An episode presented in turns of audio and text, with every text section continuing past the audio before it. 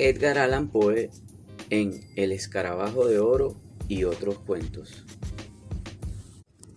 Edgar Allan Poe, padre de la novela policíaca, con la creación de Auguste Dumping, dio origen al detective analítico y con los crímenes de la Rue Morgue y al problema del recinto cerrado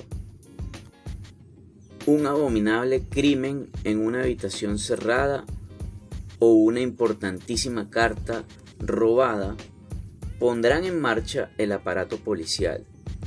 Pero los policías profesionales no descubren nada, porque el bosque les impide ver de el árbol.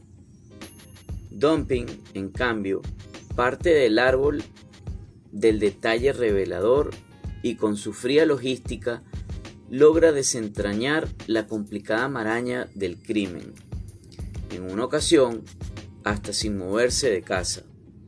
Para razonar le han bastado los periódicos.